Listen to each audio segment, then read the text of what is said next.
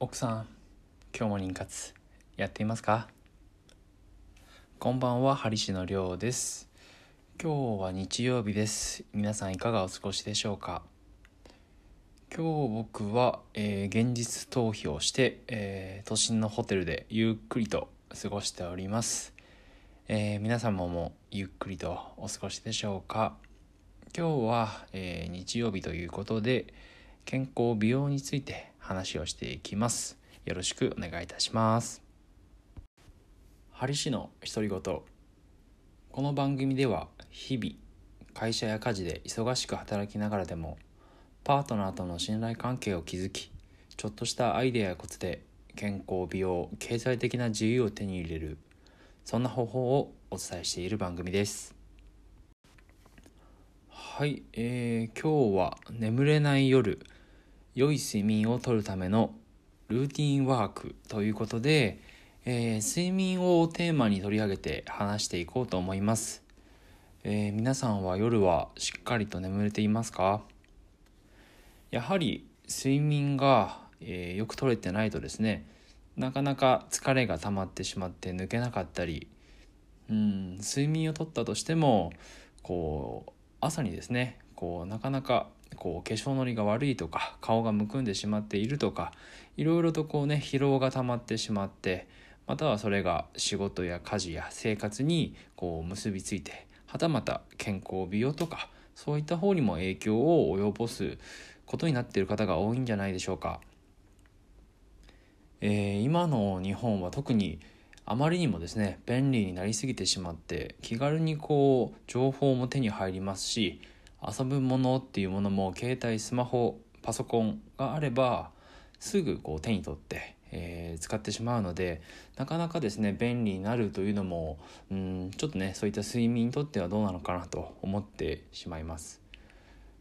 まあ、例えばですけども昔はやこういったスマホとかゲームっていうものもそんなにですねあのテレビゲームとかって言ってもいちいちこうテレビをこう番組とかねあのビデオの番組に変えてで、えー、カセットとかねいろいろこうやって結構手間かかってしまってたりうん一回やるのでもねこう時間をすごい取るようなイメージがあったんですけども今スマホのアプリっていうのはすぐねこうできちゃってで毎日やらないといけないものがあったりとかついついねこう時間泥棒を気づかない間にされてしまってるっていうような状況なのかなと思います。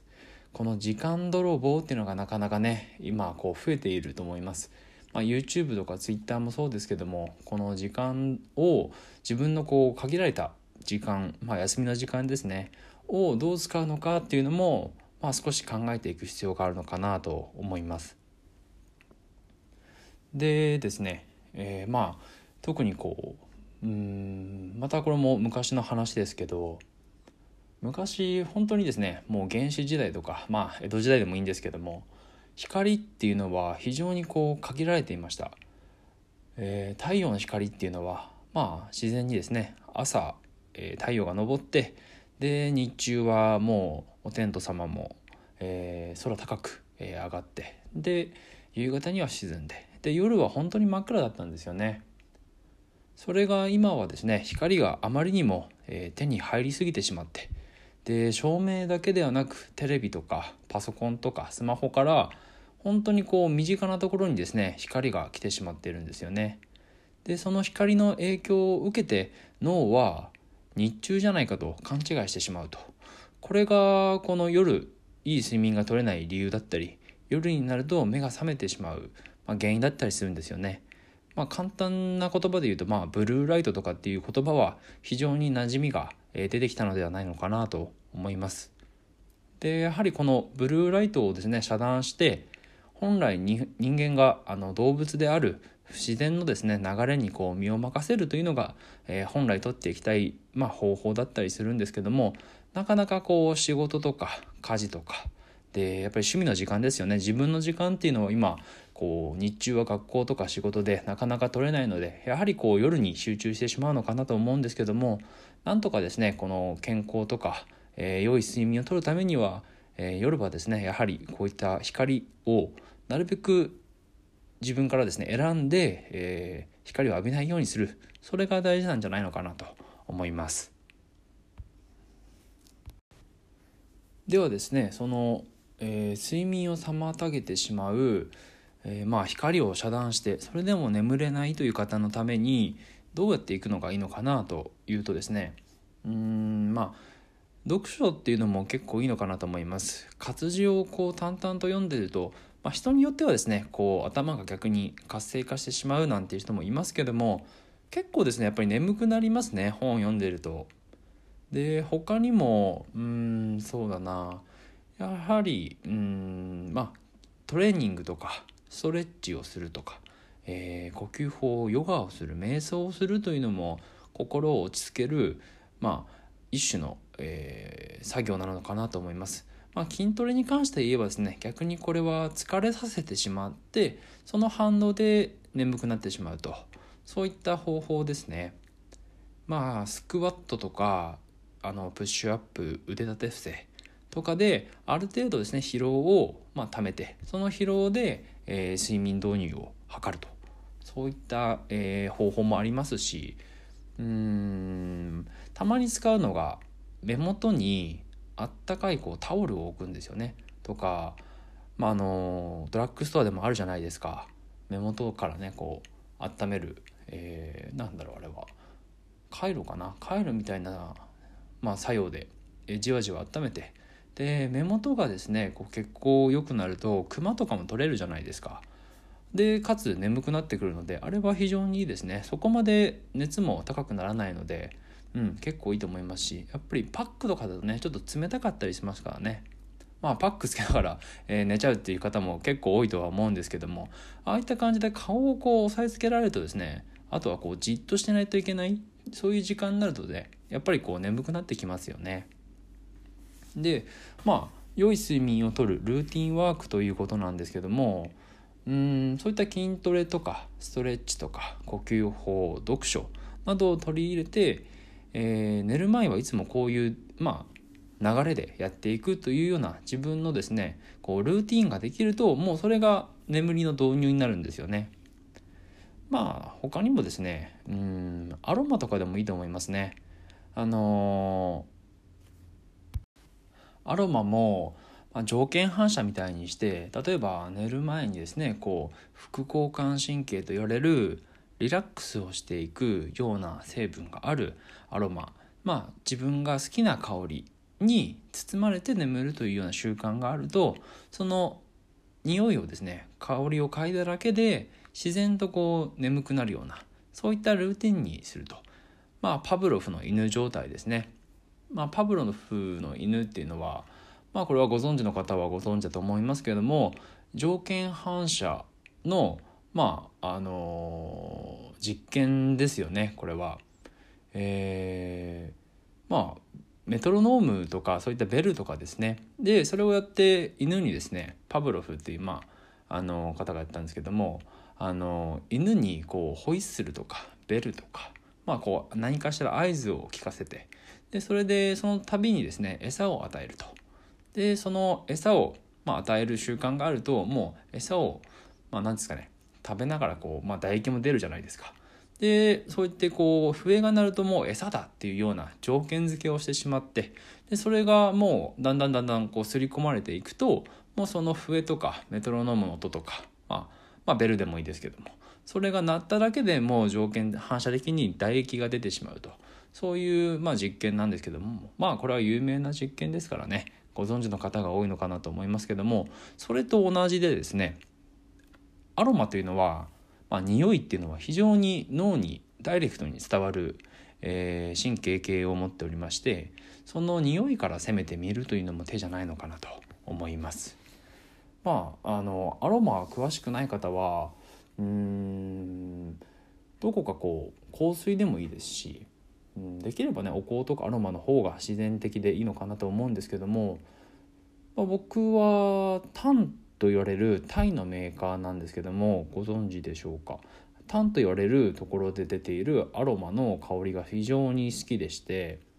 それもですねあのまあ今もこうやってホテルでちょっとのんびりしてるんですけども趣味のですねホテル巡りでちょっと出会った商品でして、えー、よく品川のホテルをこう予約するんですけどそこのうんとまあ結構便がいいんでね品川っていうのは。人も集まりやすいので使うんですけどストリングスホテル東京のあのインターコンチネンタルホテルっていうところが駅からつながってるような感じですぐありまして。でそこのうんまあ鍵っていうかあのカードもらうじゃないですか入り口で。でその後ですね部屋に行こうと思ってこう専用のこう、まあ、タッチして入っていってでエレベーターを待ってたらすごいいい香りがしたんですよね。で、えー、どこからこう匂いが出てるのかなと思ってなかなかそういう商品というかあのお香を焚いているようなものがなかったんで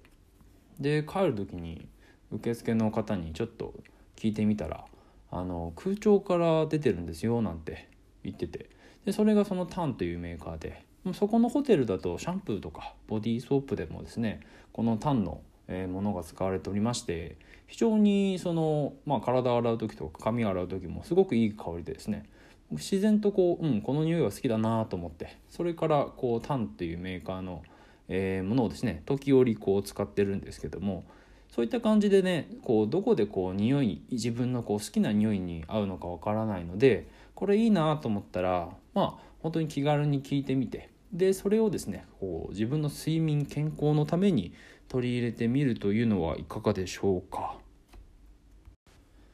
まあまとめますとうん本当にこう光ですね光には特に気をつけていただいてなかなかねこうスマホとかテレビとかこうつけちゃう習慣があると思うんですよねこう SNS 見たりとか YouTube 見たりとか Netflix 見たりとかそういった習慣をですねやはりこう眠る前はうーん2時間3時間前はですねもうシャットダウンしていくと。それかもう家事とかでしょうがないっていう方はですねなるべくうーんまあコンパクトにするようにですねまあしょうがないですけどもね家事っていうのは。うんなかなかやることも決まっておりますしただですねちょっとポイントとしてあの分けてこう夜に夜の段階で、まあ、夜の期間で寝るっていうのはちょっとどうなのかなと思うんですよね。あのまあ、疲れてるんでしょうがないのかもしれないんですけども、まあ、食後ですね食後すぐちょっと横になってで仮眠みたいな感じで30分1時間寝てで作業をしてでその後まあ1時とか2時とかにまた寝るとか、うん、ちょっとですねこういう感じで分けて寝るのはうんまああの深い方の夜の真夜中の方の時間も短くなりますしうん一回こう軽く寝るだけでも少しこうね気分的には楽にはなるんですけどもトータルで見た時に長い睡眠でノンレム睡眠とレム睡眠の波波長を2回3回4回と繰り返した方が僕はいいんじゃないのかなと思うんですよね。あのお昼にこう仮眠するっていうのは全然それは問題ないんですけど夜を2回に分けるというのはちょっと得策じゃないのかなと思います。やはりこう1回のレム睡眠ノンレム睡眠ではなかなか疲労のケアっていうのはうんその場ではねこうすっきりしたかなと思うんですけどもトータルで見ると、うん、分が悪いんじゃないのかなと思うんですよね。なのでやはりですね食後はすぐ動いてなるべくこう家事を、えー、優先してやっていくっていうのがちょっといいのかなと思います。なかなかねやはりこう家事仕事とか、えー、夜もあるとうんなかなかこう睡眠の方を削ってっていう方が多いと思いますけどもなんとかですねそういった形で効率化してで睡眠を一番にとっていくとより、えー、日中の仕事のクオリティ家事のクオリティが上がるんじゃないのかなと思います。